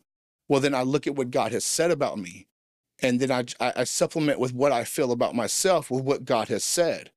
If God um, did talk, if God did rescue me, if God did in, interject himself into my life without my prompting, I wasn't one of those guys who called himself an atheist and then prayed when nobody was looking. I, never prayed. And I remember sitting on the edge of my couch, and this was a very low moment for me. I'm sitting on the edge of my couch and I'm detoxing from fentanyl. And I remember uh, sitting on the edge of my couch and grabbing my hair and pulling my hair out, literally, because I just wanted a, a fentanyl patch so bad. And I never looked up and said, God, please help me. But I remember thinking, like, why is my life like this? I hate myself. And to, to know now that God heard that and interjected himself into my life. And so when I have these thoughts about myself that I'm no good, I'm not worth it, okay, well, there's got to be something there that God saw that he that he wanted, he wanted me. And so even when I see no value, he sees value. Right. And so just like getting from the the the manageable point of my life to the point where I devalue myself to think that I'm a piece of crap. To go back the other way is learning to value yourself. Well, I'm not a guy who does positive affirmations in the mirror in the morning. Hmm. I don't look in the mirror and go, man, you're you're just a nice guy. And I really don't have the best thoughts about myself, and I really don't even trust my opinion a lot of the time. Well, I like to lean yeah. on truth, you know? Not to interrupt you, but my, my pastor said something about this one time. He was like, he goes, How many of you guys honestly talking he was talking about like we all have this opinion that like oh man if anybody knew what went through my head mm-hmm. right I'm, I wouldn't be the good Christian everybody thought I was, or this, that, the, you know. And he was like, "How would you guys like it if I could just take the last 15 minutes of your thoughts, put them on a flash drive, and then plug them into the projector and put them up here in front of the church?" yeah. Um, I was like, "Well, I'd probably uh, dig myself into a literal hole right? Like I, that would be awful. That's awful to even think about. Mm-hmm. Um, but but you're right, man. Like I think we all kind of have this idea that, um, you know, we are. If anybody really knew what was going on up here, right, mm-hmm. that we would be outcasted. Nobody would want to be around us. This, that, and the other. Why do you think that is? well, I think because I think because at least in my mind, right, that there's there's this idea that um oh, I'm I'm demented. I'm demoralized. What like, if you are demented? Oh, I am. I know I am. But see, that's the whole point, that's, right? That is my point as well. Yeah, that's the whole point, right? Is that I know that, you know, and again, I know everybody's faith is, can be different and they and whatever else, right? But I know that the the best thing about the Christian faith for me is that it's not about me at all. Mm-hmm. You see what I'm saying? Mm-hmm. And that's what I love about it because I know apart from what I know is my truth, right? I know apart from that, um, I'm nothing, right? Yeah. But I, but I It's have one of my favorite verses. Yes, but I have I have somebody to stand in the gap for me, Mhm. right? Now again, not everybody believes that way, and, and not everybody's had a real like experience, like a God experience, Mhm. like what you're talking about. Sure. And, and so I guess my question for you, just for everybody to to hear, right? And for and I'd like to hear you. I think everybody would like to hear your opinion on it because I know that you you know you preach and you're a pastor and Mhm. things like that. So, um, for people, what would you tell people who were in recovery, who are looking to further their spirituality but haven't had that experience like you've talked about? What would you tell people? What would you say would be a good place to start? Be- belief. Okay. Uh, it all starts with hope. You know, what what is your hope in? I mean, you can't move forward without hope. And even even you know, clients that reject God or reject the idea of God, uh, they sit in front of you. They have to have hope in something, right? A lot of And- times they're their family or Yeah, something like that. so there's a saying that that that we used to say, and I always still say it: is you never know God's all you need until God's all you got. And so people have to put their hope in something. You know, for me, um, I, I in my atheism completely negated the whole spiritual side. Um, you know, I was a materialist. There is no spirit. There is no spiritual side of anything. Everything is, you know, random atoms and and um, electrons and neutrons and all that other good stuff, right? And I totally negated the spiritual side where my mind is opened up to it now. As far as like you look at even the word hope. What is hope? Is that an emotion? Well, that's a spiritual reality. When you look at peace, is peace an emotion? I mean, we have. I asked a guy one time, "What is peaceful to you?" And he's like, "On a surfboard on the waves of Hawaii or whatever." No, no, that's just absence of negative circumstances. That's not necessarily peace. You have nothing negative going on, right? Peace is when chaos is around you, yet you still have this still sense of, um, "I'm going to be okay." For me, it's because my faith is in something bigger than me. You know, um, that's definitely played a key role in my life. So to anybody, you have to believe in something. Your hope has to be put in something. And and to me, it doesn't have to be God in the beginning. It could be whatever works for you. It, it could be a program, or it could be uh, a, a group of people that help you. It could be your counselor. It could be whatever. It doesn't matter to me. You have to find what works for you. But later on, if God calls you to give Him honor for the work that He's done in your life, that's a choice that everybody has to take on their own, and that's the journey for them. Going back to what you said earlier, you can't do this by yourself. Mm. It's impossible. It really is, right? Because the, at the end at the end of the day, the reason that people are in that mess to begin with is because of themselves Yeah. and the choices that they're making. I mean, I know it's their circumstances and and things that are contribute to it for sure, right? Well, I want to touch on that real quick. Sure, go ahead. th- this is the reason why um, Christianity. You know, when God spoke to me, He didn't say, "Hey, I'm I'm I'm at God me." and and Jesus is Yeah. the way." Yeah. Um, it, it it lined up that way. Yeah. And when I started learning the truth in my life, and I looked at at at what Christianity spoke to my soul, right? The, the idea that I'm a good person, you couldn't convince me of that, right? And so the idea that the, the thoughts that I have about myself were my reality. That was that's that's literally what I felt about myself. You're no good. You're never going to be good. Yada yada. yada. That was my reality at the time. Th- The Bible speaks to that. That's the part that became real to me. There's no part in the Bible where, where God goes, "You're just amazing, just the way you are." Well, no, in fact, it says quite the opposite. It says the opposite, and Yeah. that's the part Yeah, that yeah, spoke that spoke to my reality. The heart is desperately wicked. And and just for for for any of your audience, if you ever sit in front of a counselor and they tell you follow your heart, get up and get out. Your heart is desperately wicked. You have no idea what's good for you, right? Yeah. And so when I look at what the what the Following Bible, our hearts usually why we end up in oh, those absolutely, you it does. It mean? doesn't even make sense to me. That's Yeah. that's just f- fluff stuff people put on a wall, right? Yeah, yeah, yeah. And so when I Live, look laugh, at love. ex- exactly right. I'm sorry. Go no, you're okay. So when I, when I look at like what the Bible actually said about me and my identity, right?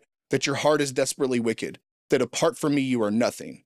That your your righteousness within itself is filthy rags. Well, I look at my life and I go, that's it. That that, that, Check, that, that check, checks check, out. right? Yeah. And then the Yeah. adverse part of it, because that's the tension that we live in, is that apart from God, there there is no value. But yet, what does God see in me? Well, I'm what the what they call the imago Dei. I'm made in the image of God. That God says that I'm beautifully and wonderfully made, and I'm a masterpiece created anew in Christ Jesus, and that that that God has set me apart for good works. And and to me that that tension spoke to where I was. Like the positive affirmation to me would just feel like me lying to myself. Now, now please hear me. I'm not discounting positive affirmation. Like I said, people have to find what works for them. And, and I, at the end of the day, when you're dealing with addiction or mental health, everybody needs to find what works for them. I never want anybody to supplement the right path for the path that I chose or the path that God has put in front of me.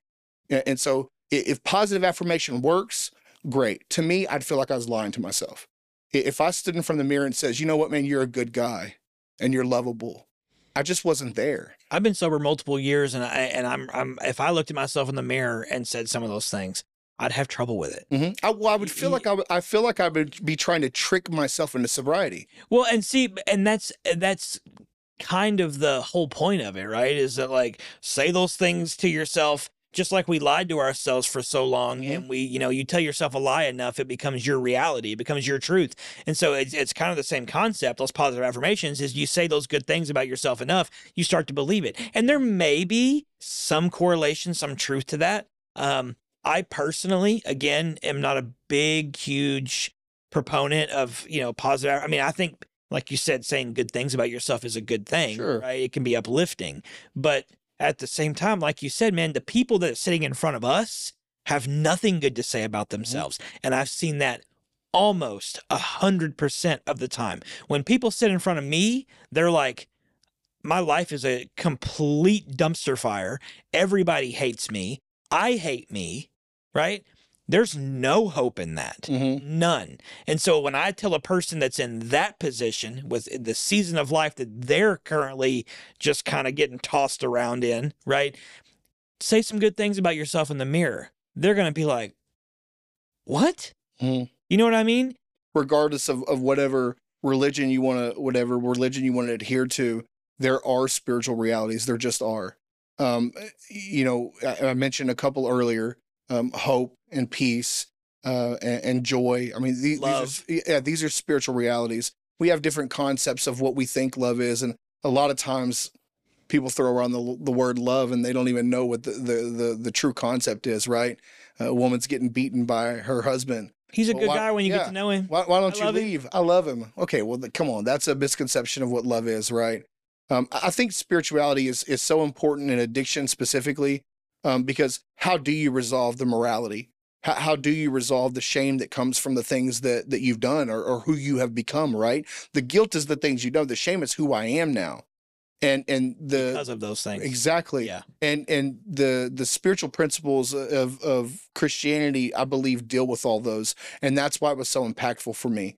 You know, uh, to to to not shy away from the reality of what I had. You know, th- my idea of of what the Bible was as an atheist was it's these bunch of rules you have to follow.